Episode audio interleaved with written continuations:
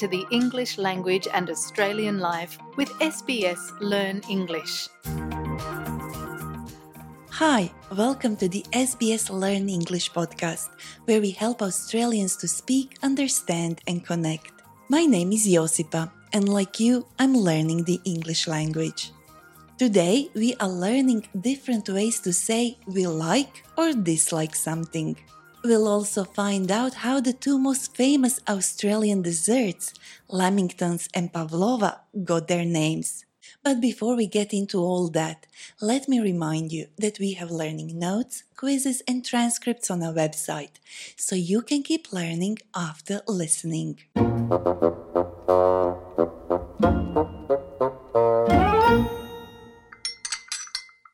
If learning through listening is your cup of tea, meaning something you like doing, relax. My guests and friends will do the rest. First, I want you to think about your favorite food. How could you tell someone that you like it? Listen to this conversation between Marianne and Alan as they talk about food they like. Lamingtons, sponge cake dipped in chocolate and sprinkled with coconut. I adore them. My favourite is pavlova. I'm crazy about it. Yeah, pavlova is okay, but I prefer lamingtons. I'd take lamingtons over pavlova any day. Well, I've got a sweet tooth, so I enjoy most desserts. But I like pavlova best. We heard two very simple ways to say we like something. I adore it and I'm crazy about it. But we also heard two expressions we can use when we are comparing something we like with something else. Let's hear them again. I prefer lamingtons. I prefer lamingtons to pavlova.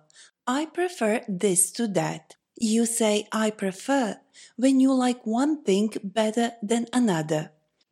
A more casual way to say the same thing is to use the expression we heard. I'd take lamingtons over pavlova any day. This means that you would prefer lamingtons instead of pavlova. You could use this for other things too. For example, I take vegetables over chocolate any day. Well, maybe you'd only say that if you were unusually healthy. I don't know who could possibly prefer vegetables over chocolate. Then Alan said, I like pavlova best. When you like something best, you like it better than anything else of a similar kind. Notice how we put the word best after the thing we like. We do the same thing when we say that we like something very much or a lot. For example, I love my cat very much, or I like reading a lot. In both examples, the words very much and a lot came after what we like.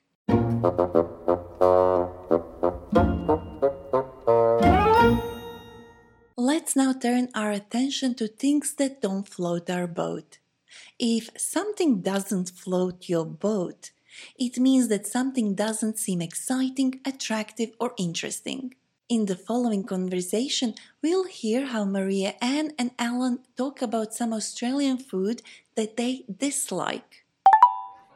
I'm not mad about Vegemite on toast. It's just too salty for me.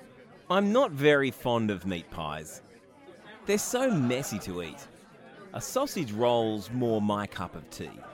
I agree. Meat pies ugh, are disgusting. I can't stand them.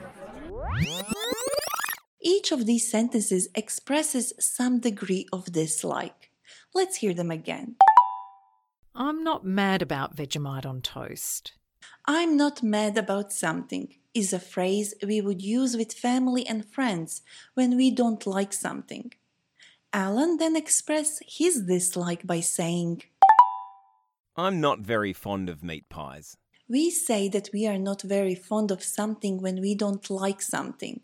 I could say that I'm not very fond of spicy food. You could also replace very with really. For example, I'm not really fond of spicy food. This is a slightly softer way to express dislike. You might use it if you don't want to offend someone.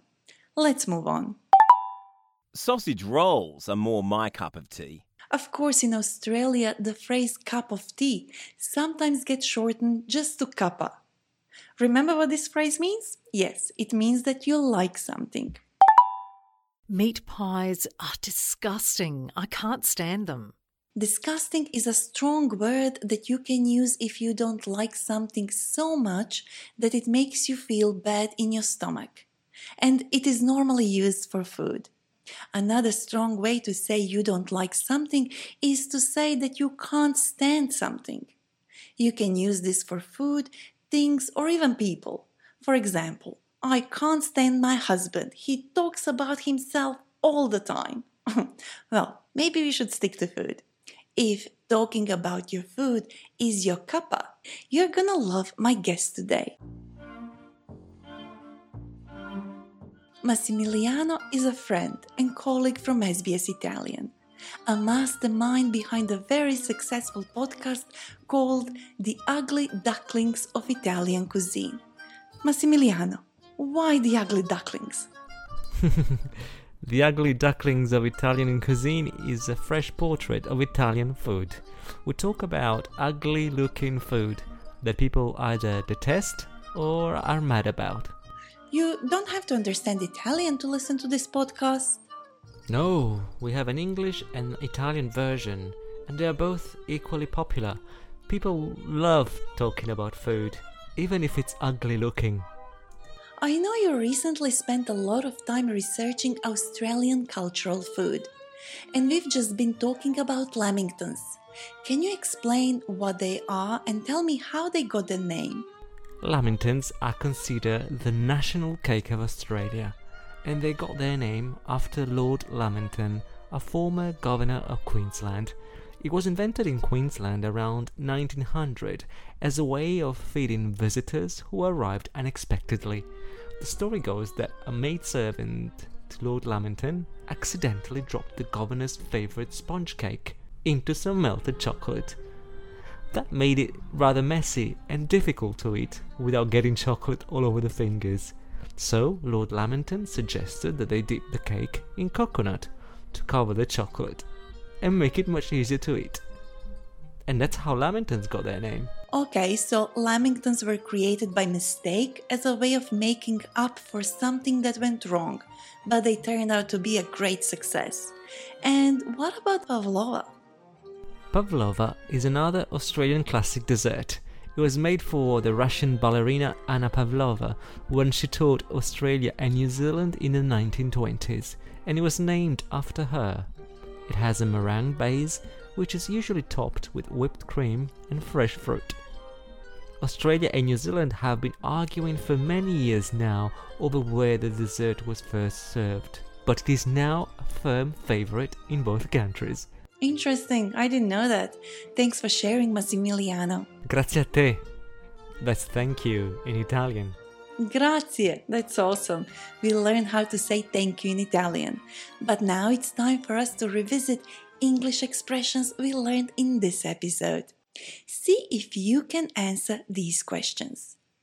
When something is your cup of tea, it means.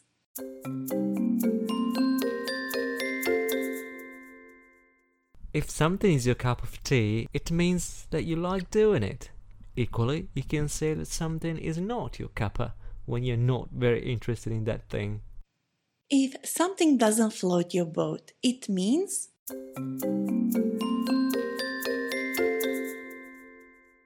If something doesn't float your boat, it means that something doesn't seem exciting, attractive, or interesting we heard some different ways to express that we like something. Sausage rolls are more my cup of tea. I adore it. I'm crazy about it.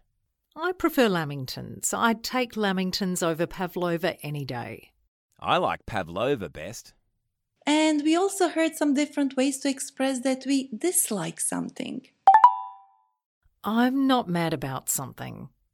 Hmm, I'm not very fond of something. I can't stand something. Oh, I detest something. What Australian desserts have you tried? Did you adore them or detest them? And I have one fun fact that I would like to share with you. Did you know that desserts is actually stressed, spelled backwards? So next time you feel stressed, just turn it around and eat some desserts. Maybe you'll feel better.